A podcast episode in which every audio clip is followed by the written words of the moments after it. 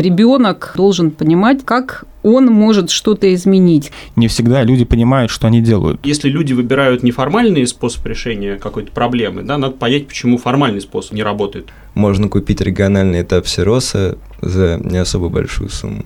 Какое у вас антикоррупционное просвещение? Под лозунгом «Кто во что гораст».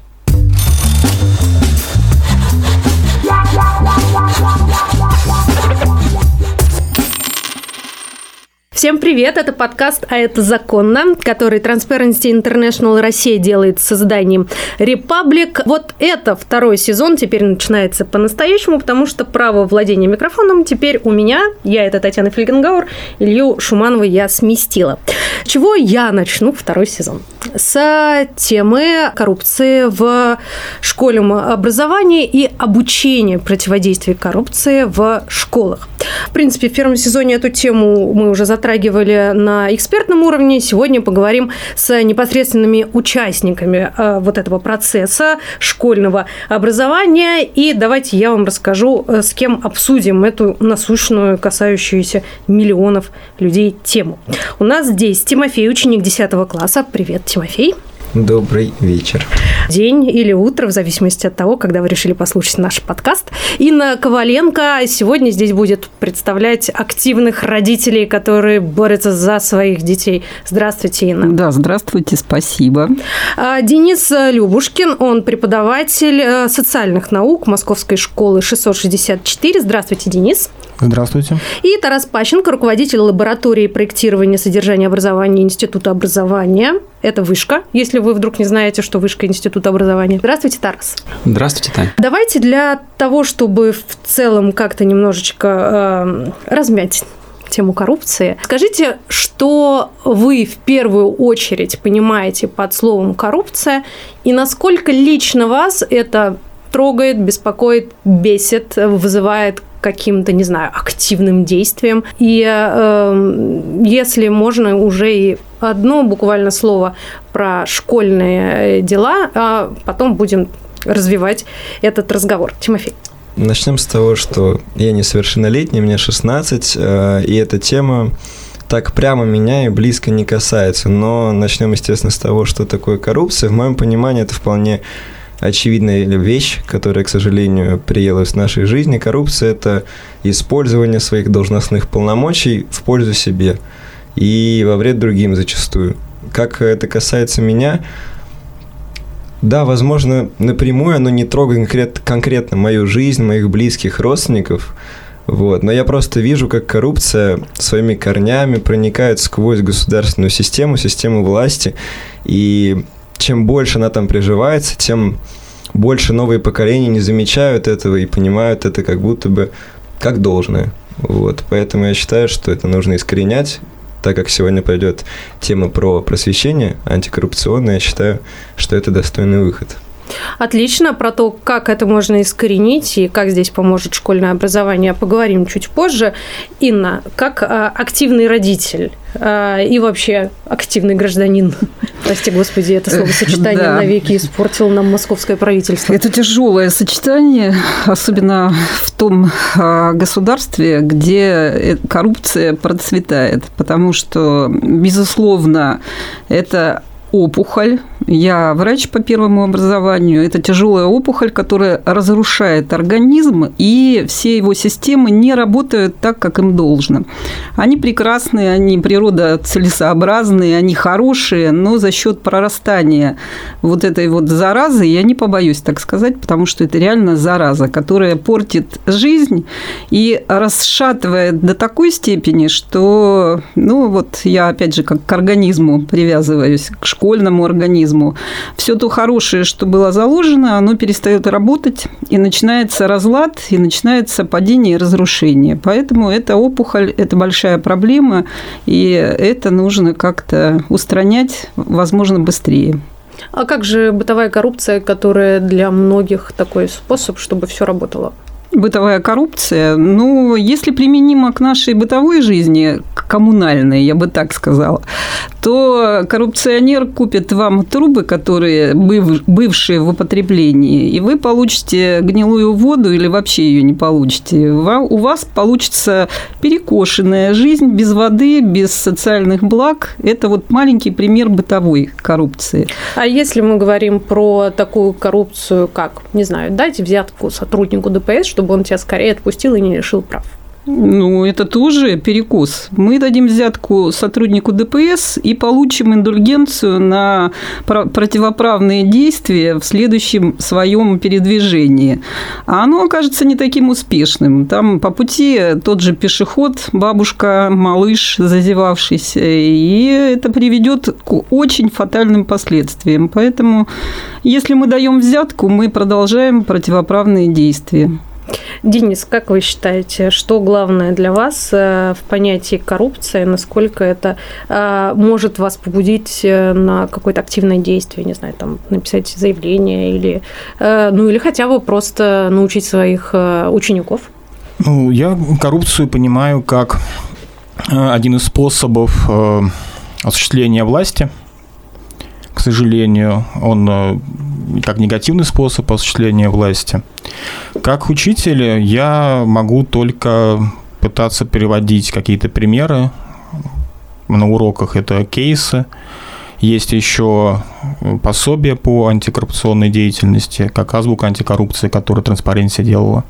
А как гражданин, не знаю, до заявления я, в общем-то, не доходил, но до публичного обличения вполне. Там дело касалось закупок, там было очень очевидно завышение. В 20 раз это очень очевидно, мне кажется. Все делали вид, что ничего не происходит. Я такой, нет. И, соответственно, было обличение, было обращение в СМИ. Вот это максимальный способ. А так это обычно э, как-то решается неформально. Неформальная коррупция происходит, и бывает, что э, не всегда люди понимают, что они делают. Например, э, ты делаешь что-то и думаешь, ну раз я так делаю, это ок, а на самом деле это вполне себе акт коррупции.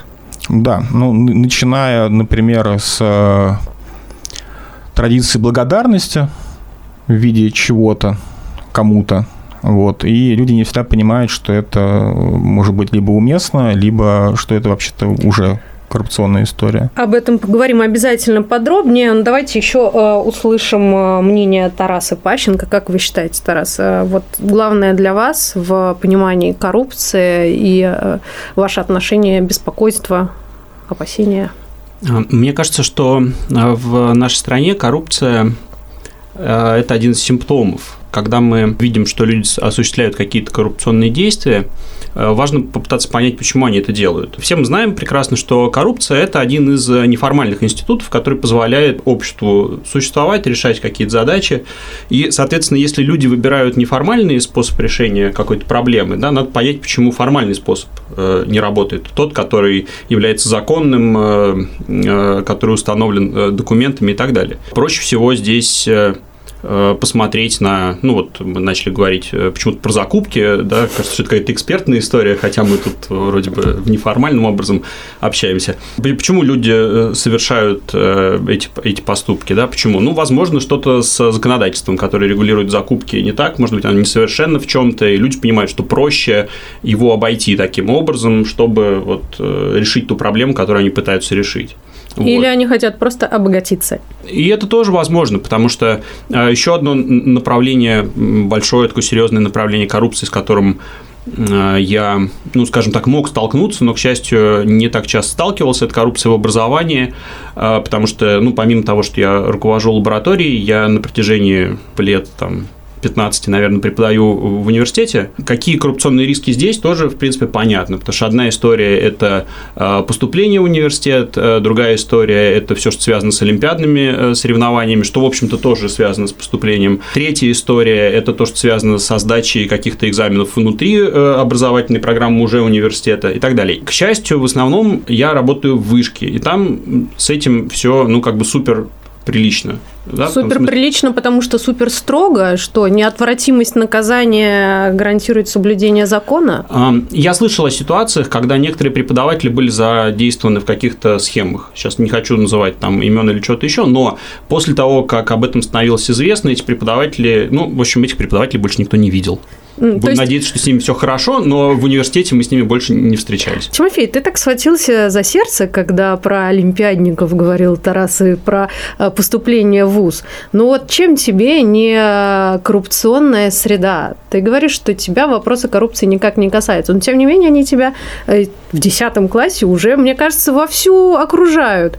Репетиторство, какие-то договоренности, а как поступать и прочее, прочее. Вот для тебя здесь видна видна коррупция или нет? Здесь да, как уже сказал Тарас, я просто на эту тему, если честно, забыл вот про Олимпиады, потому что Недавно написал довольно большое количество олимпиад. И как-то я сейчас отдыхаю пока от этого все, потому что большой стресс. Я писал заключительный Ломоносова по праву Всероссийскую олимпиаду регион. Есть разные группы ВКонтакте, во всех социальных сетях, где вся вот эта коррупция, она на самом деле выливается, потому что все видно, есть люди, которые за этим следят. Что самое обидное, что даже в регионах, и в том числе в Подмосковье, можно купить региональный этап Сироса за не особо большую сумму. Не особо большой, это сколько? Ну, я не буду говорить точно, но примерно тысяч тридцать. А, да ты что? Сорок, может. Ничего себе, я думала хотя бы больше ста. Ну, не, недорого в сироз есть продают. тоже, естественно, информация, сколько можно сам сироз купить, но я думаю, здесь это не стоит говорить.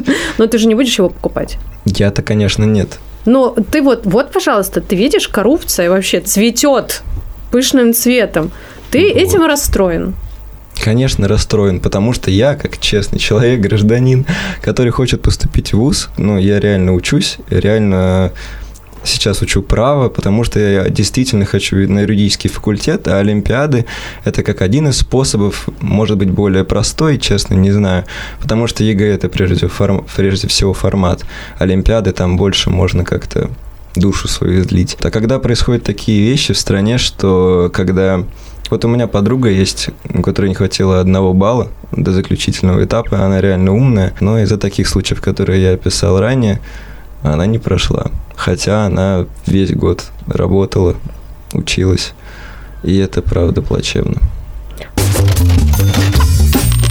Ну вот мы таким образом э, перебрались к следующему блоку вопросов. Это элементы коррупции в образовании. То есть, собственно, в чем эта коррупция проявляется в процессе образовательном? Вот сейчас э, мы обсудили там, э, результаты Олимпиады как способ попасть в престижный вуз это супер коррупционная схема и коррупционно емкие. Денис вспоминал подарки. Кстати, о подарках э, у руководителя Московского центра Transparency Дарьи Бурлаковой сохранились довольно интересные воспоминания о том, какие в 90-е были подарки для учителя. Это, кстати, наша новая рубрика, и со второго сезона как раз сотрудники Transparency будут делиться своими анти- или коррупционными историями.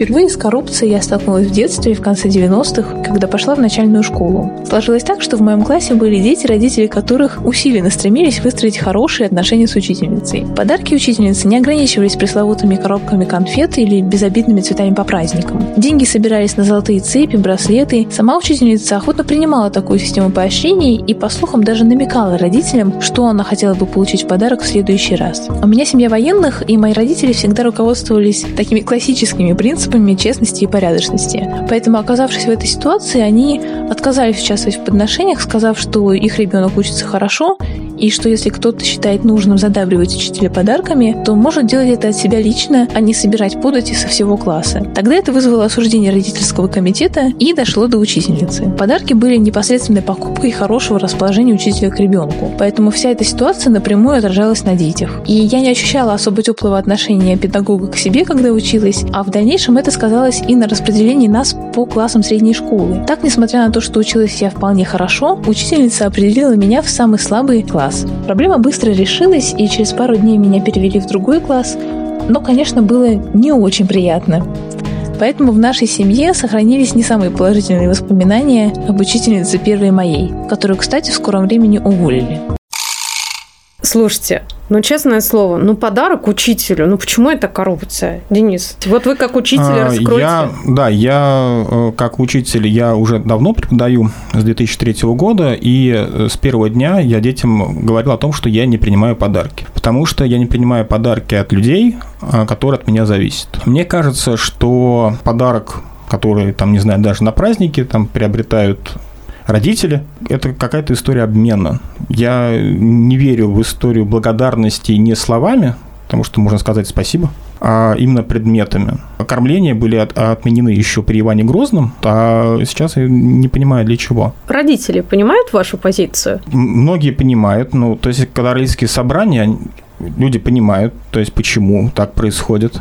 Э, то есть приходится объяснять, что э, если задействуются тем более дети, то для них это становится нормой. Здесь я принес, условно говоря, коньяк учителю а потом я принесу его ректору или там декану или еще кому-то. Потом дело. я, потом я принесу э, деньги за права. Потом я принесу в виде благодарности, не потому что это взятка, это же не взятка, я же просто благодарен человек. То есть все начинается с того, что приобретается норма определенная к людям, у которых есть какая-то власть. Инна, вы как родитель, часто ли встречаете учителей, которые вот так вот говорят, ребята, я подарков не принимаю, потому что это коррупция. Я могу сказать, что детей у меня трое выросло, и школу все посещали как раз и праздники, как э, руководитель родительского комитета, я вынуждена была организовывать. Это такой тренд родительский, когда хотят, э, я не знаю, за счет каких-то именно материальных подношений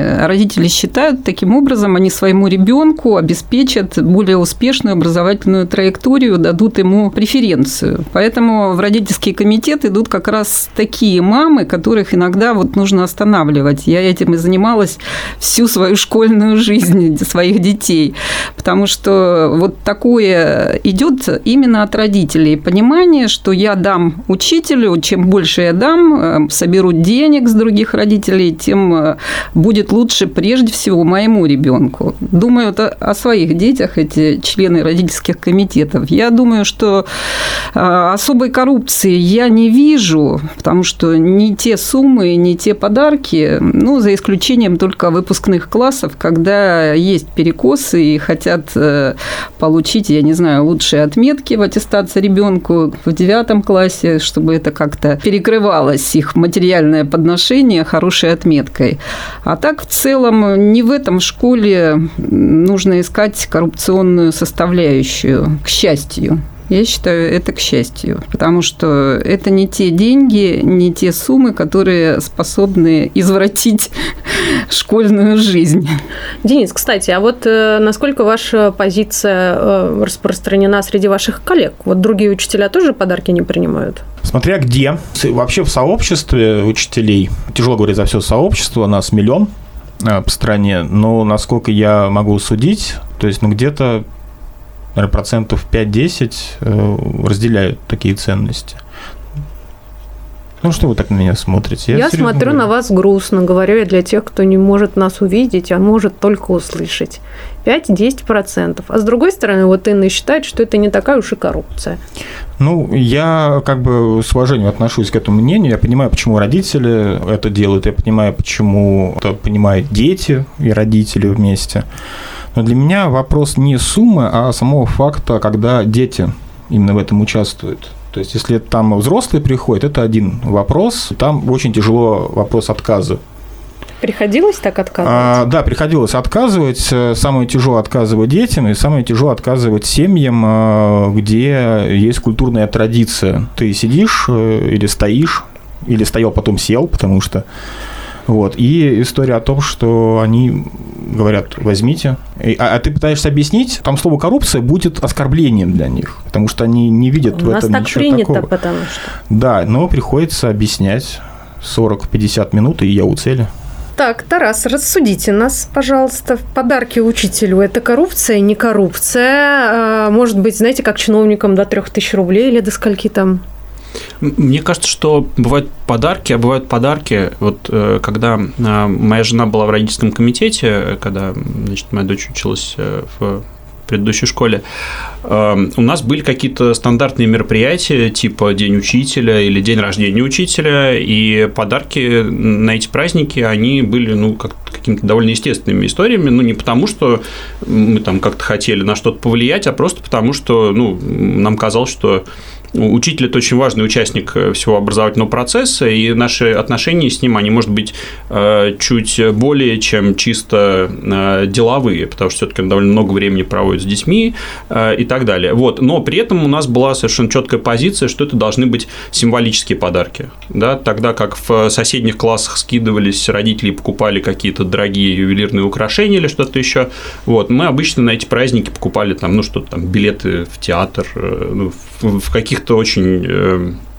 э, незначительных в целом, вот даже по школьным меркам, пределах сумм. С другой стороны, понятно, что иногда подарок преподносится, чтобы каким-то образом учитель мог повлиять, например, на какие-то результаты ребенка. Да? Хотя, честно говоря, я не очень понимаю, а, о каких результатах может идти речь сейчас, когда даже ЕГЭ, например, пишут в, не в своей школе, а в другой школе. То есть, на что может повлиять этот подарок? Тимофей, а у вас как в школе, кстати, устроено с подарками учителям, и как ты сам к этому относишься? Лично у меня в школе всегда было так, что на какие-то праздники по типу Дня Учителя, 8 марта, мы брали обычные шоколадные конфеты Куркунов, знаете, вот эти, которые специально для подарков, вот, которые никто никогда не покупает, просто я не знаю, кто-то вообще ест.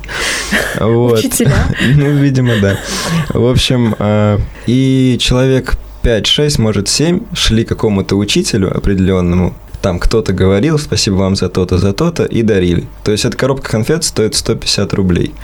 И лично по моему мнению, я как бы уважаю все позиции, понимаю, что кто-то думает, что с этого начинается коррупция, возможно, так и есть, не могу утверждать, вот. Но, как мне кажется, по сравнению с тем, как коррупция происходит в принципе в нашей стране в общем, коррупция, допустим, когда ты подарил коробку конфет – или благодарность врачу за сделанную операцию, ну, подарок до 3000 определенно, ну, это же ну, прописано ну, у нас да. в кодексе, то в этом ничего сверхъестественного нет.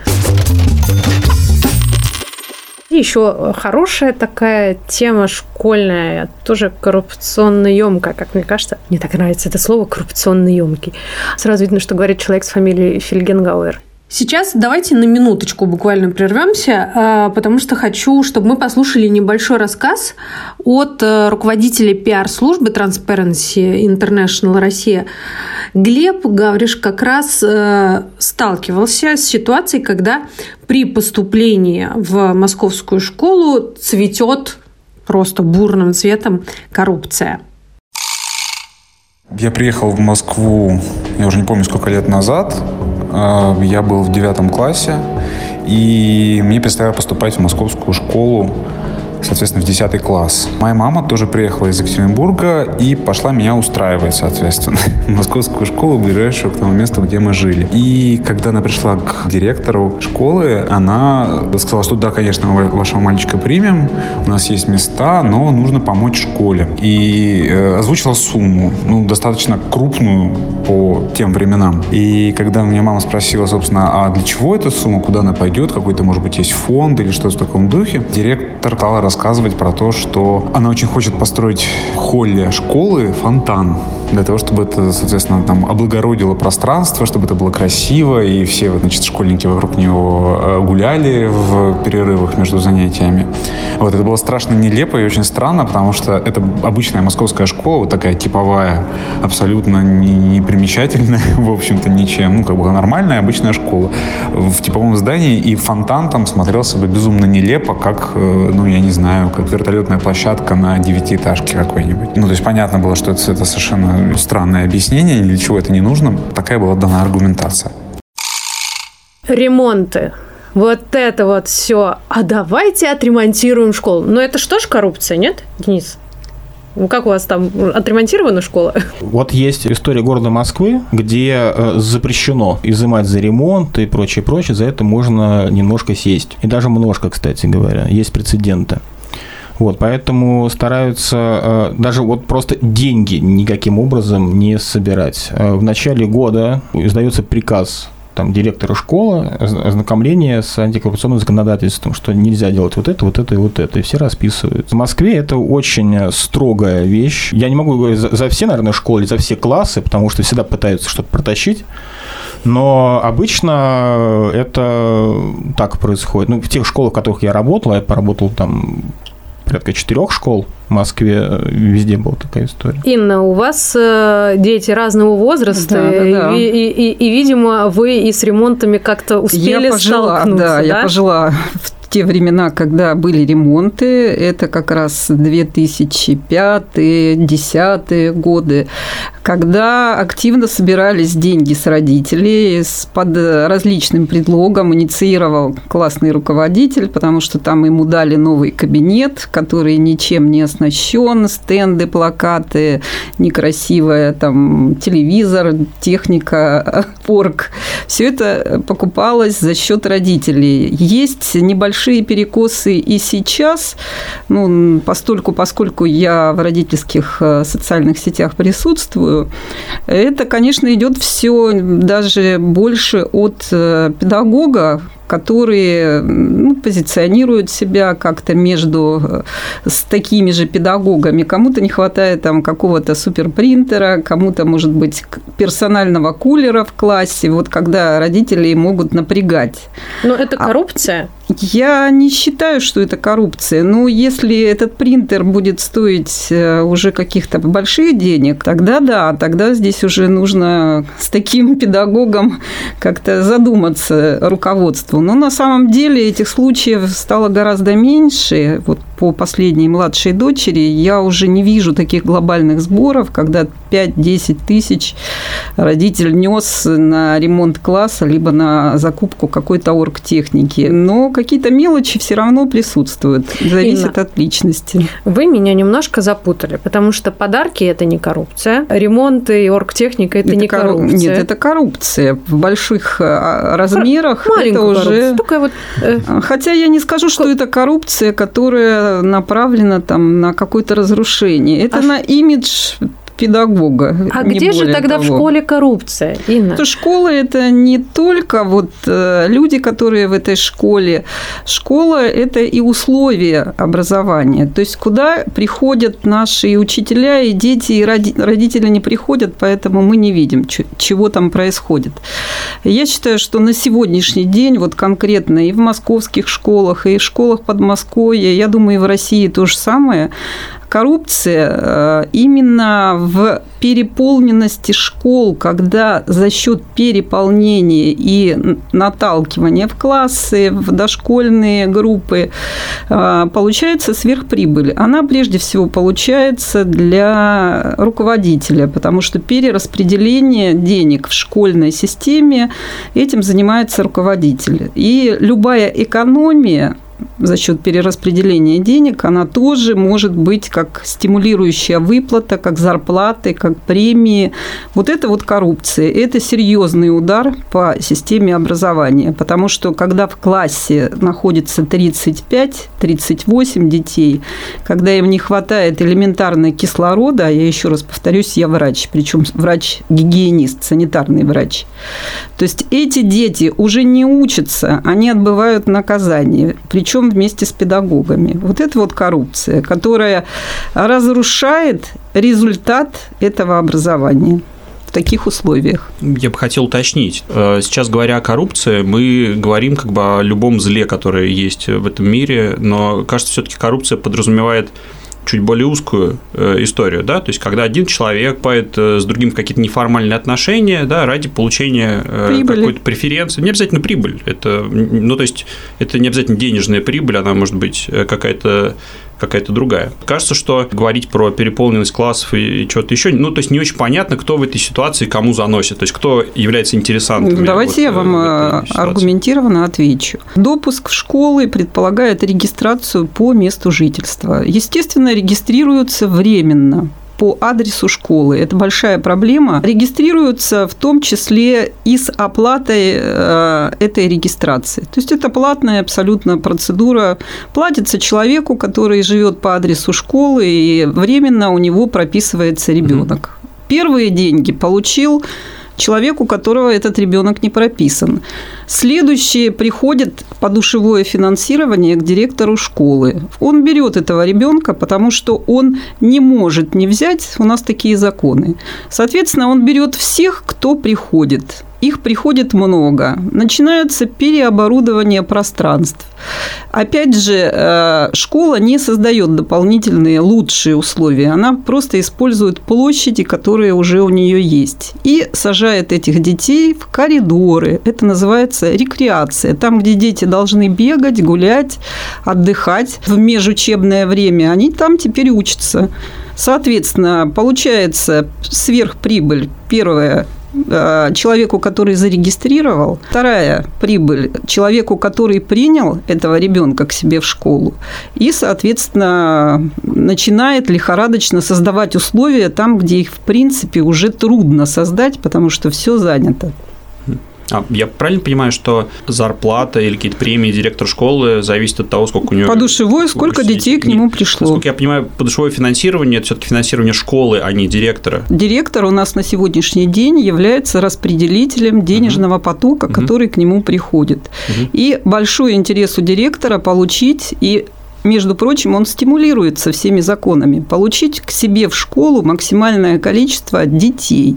Неважно, из каких они территорий, неважно, есть ли условия, потому что дополнительное финансирование – это дополнительная премия, дополнительная зарплата. Вот и деньги нашлись э, для того, чтобы увидеть здесь коррупцию. Тимофей, а у тебя, кстати, много э, одноклассников в классе?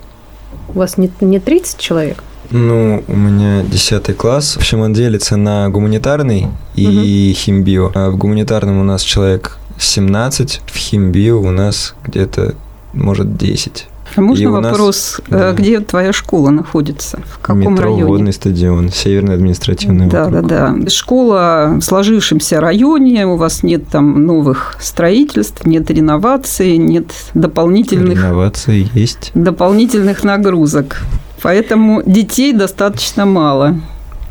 Ну, э, на самом деле, еще вспоминая, что начинали-то мы обсуждать э, поборы на ремонт и прочее, у вас такого тоже нет в школе? Честно, я слышал о этих историях, но в нашей школе никогда такого не было. Вообще. Тарас?